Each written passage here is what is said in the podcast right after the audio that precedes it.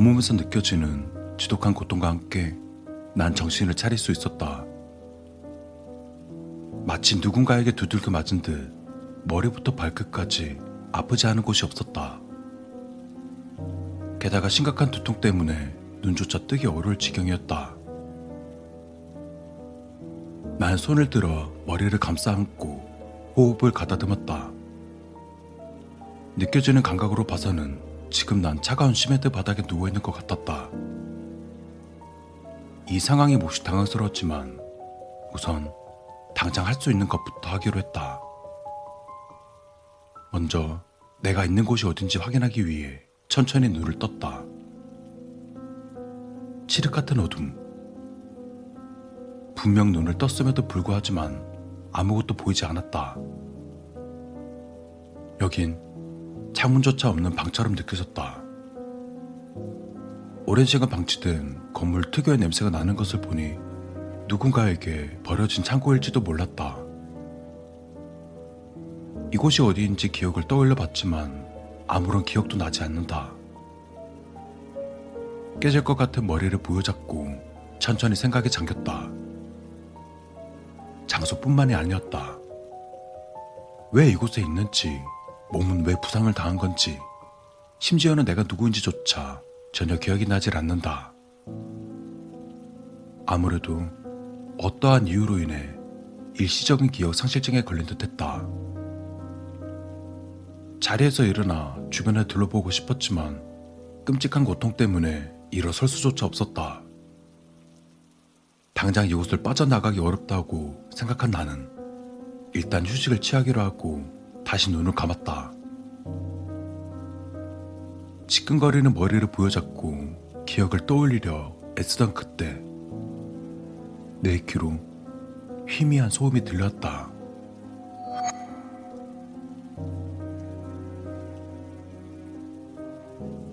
갑자기 들려온 소리에 놀라게 된 나는 재빨리 눈을 뜨고 소리가 났던 곳으로 고개를 돌렸다. 어두운 데다가 방이 꽤 넓었던 탓인지 그곳에 무엇이 있었는지는 보이지 않았다. 앞이 전혀 보이지 않으니 조금씩 공포심이 몰려왔다. 난 침을 삼키고 어둠 속을 응시하며 귀를 기울였다. 소리는 마치 거친 짐승의 숨소리처럼 들렸다. 어떻게 들어보면 고양이 특유의 갸르릉거리는 소리 같기도 했지만 분명히 고양이는 아니었다. 적어도 고양이보다 몇 배는 커다란 짐승인 것 같았다. 등줄기로 땀이 흐르는 걸 느끼며 난 조심스레 자리에서 일어났다. 온몸에서 느껴지는 끔찍한 고통을 버텨내고는 소리가 나지 않도록 조심하면서 팔을 휘저 간신히 벽을 짚었다. 저 건너편에 있는 것이 사람인지 짐승인지 지금의 나로선 알 수 없었다. 하지만 왠지 나에게 그리 호의적이지는 않을 것 같다는 느낌이 들었다. 난 애써 침착함을 유지하고 손으로 벽을 더듬으며 탈출구를 찾기 시작했다. 자꾸만 다리에 힘이 빠지게 되었다. 아무래도 시간이 그리 많지는 않을 것 같았다. 그리고 얼마간의 시간이 지났을까? 소리를 내지 않기 위해 애쓰면서 움직이다 보니 체력 소모가 상당히 심했다. 숨이 거칠어지는 것을 간신히 참으며 한 걸음 한 걸음 조심스레 움직이던 그때 내 발에 무언가 밟혔다. 심장이 떨어질 듯한 느낌에 난 급히 헛바람을 들이키며 귀를 기울였다. 다행히도 건너편 방의 무언가는 별다른 움직임이 없이 지속적으로 거친 숨소리만 내뱉을 뿐이었다. 왠지 어둠 속에 숨어 내 모습을 조용히 지켜보는 것 같은 느낌이 들어 등골이 오싹했다. 고개를 흔들고 섬뜩함을 털어버린 나는 다시 소리가 나지 않도록 주의하며 발에 밟힌 것을 집어들었다. 사람의 신발이었다. 그 신발은 마치 방금 전까지 누가 신고 있었던 것처럼 따뜻했다. 그리고 끈적한 무언가에 흠뻑 젖어 있었다. 어둠 때문에 전혀 보이지 않았지만 손의 촉감 그리고 냄새를 통해 그 액체의 정체를 알 수 있었다. 그것은 사람의 피. 비명을 지르며 신발을 멀리 던져버릴 뻔했지만 간신히 참아내었다. 떨리는 손으로 조용히 신발을 내려놓고 피를 옷에 문지로 닦아내었다. 마치 벌레라도 만진 것 같은 소름 끼치는 느낌이었다. 피에 젖은 신발? 끔찍한 생각밖에 들지 않는다. 저 건너편에 있는 것의 정체는 도대체 무엇일까? 어쩌면 내 상상 이상으로 끔찍한 것이 있는지도 모른다. 사람도 아니고 짐승도 아닌 무시무시한 괴물. 그리고 어쩌면 나는 그 괴물의 먹잇감으로서 이곳에 던져졌는지도 모른다. 섬뜩한 모습의 괴물이 바닥을 기어 내게 달려오는 상상을 애써 억누르며 급히 움직이기 시작했다. 한시라도 빨리 이곳을 벗어나야 한다. 게다가 다친 몸 탓인지 이미 체력으로도 한계인 상태다. 감사하게도 얼마 가지 않아서 낡은 문 손잡이 같은 것이 만져졌다. 다행히 잠겨있지 않은 것 같았다. 난 조용히 손잡이를 돌려 문을 열었다. 낡은 문이 움직이면 내는 소음에 난 숨을 죽이고 귀를 기울였다. 어둠 속은 아무런 소리도 들리지 않았다. 그리고 안도하며 문을 빠져나가려는 그때 숨이 턱하고 막히는 섬뜩함이 몰려왔다. 아무런 소리도 들리지 않는다. 즉, 계속해서 들리던 그 거친 숨소리 역시 들리지 않았다. 머리칼이 곤두서는 느낌과 함께 내 바로 뒤에서 인기척이 느껴졌다. 질척한 느낌의 무언가가 내 목덜미에 닿는다고 생각한 그 순간, 난 큰 소리로 비명을 지르며 방을 뛰쳐나갔다. 몇 번인가 벽에 부딪혔고 몇 번이나 바닥을 굴렀다. 분명 건물을 빠져나온 듯 했지만 여전히 사방은 어둠으로 가득했다. 무언가 이상하다는 생각도 잠시 난 끔찍한 고통에 바닥에 쓰러졌다. 성취하는 몸이 이제 한계에 다다른 것 같았다. 가쁜 숨을 쉬며 몸을 일으키려 했지만 몸을 전혀 움직일 수 없었다.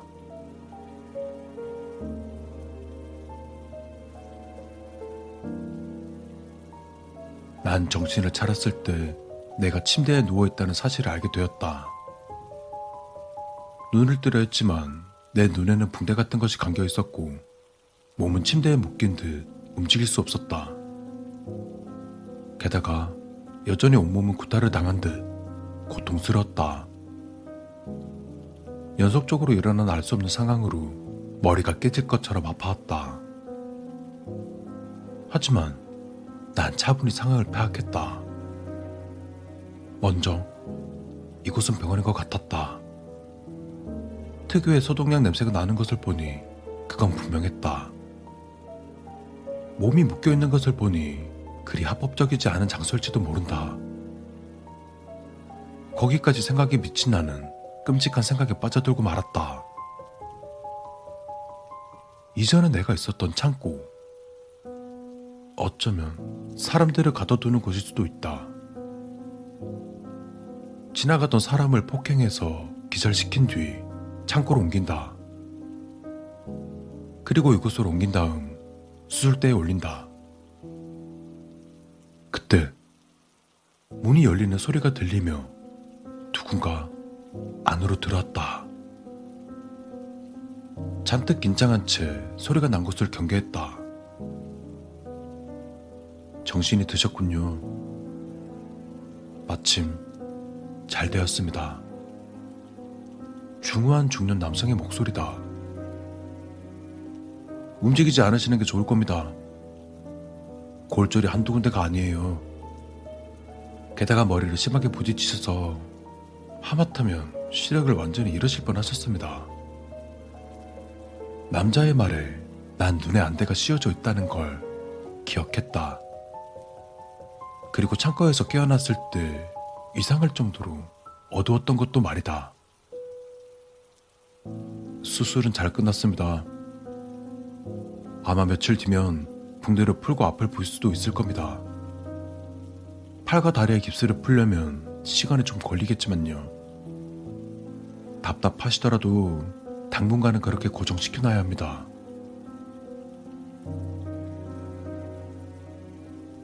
아무래도 내가 오해를 한 것 같았다. 지금 내가 있는 곳은 병원이고 난 치료를 받고 있을 뿐이었다. 상상조차 하지 못한 끔찍한 일에 휘말린 것이라 생각했지만 너무나 다행히도 그렇게까지 최악의 상황은 아닌 모양이다. 길거리에 쓰러져 계신 걸 어떤 분이 발견했습니다. 상처를 보니 아무래도 교통사고로 당하신 것 같네요. 몸에 골절도 많고 뇌에 충격이 상당히 심했습니다. 뇌진탕 증세도 있을 것 같은데 기억에는 이상이 없으신가요? 남자의 질문에 난 천천히 기억을 더듬었다. 창고에 있을 때에는 기억나지 않았던 것들이 조금씩 기억나기 시작했다. 내 이름이 무엇인지, 내가 어디에 사는지, 직업이 무엇인지는 물론 어젯밤 있었던 일까지 전부 기억할 수 있었다.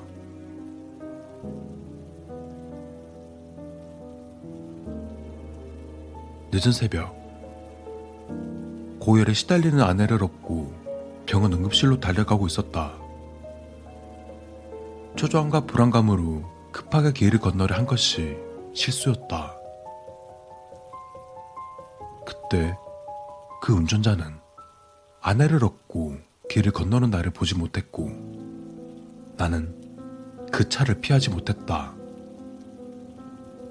술 냄새가 풍기는 운전자가 나와 아내를 차에 싣는 것이 내 마지막 기억이었다. 아내를 병원으로 데려가 줄 거라고 생각했다. 하지만 아무래도 그 운전자는 그럴 생각이 전혀 없었던 모양이다. 우리가 죽었다고 멋대로 단정 지은 그 운전자는 음주운전 사실을 숨기기 위해 시체를 유기할 생각이었던 것 같다.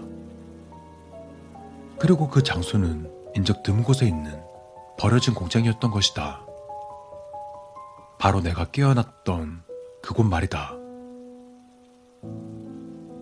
내가 대답 없이 멍하게 있자 남자는 웃으며 입을 열었다.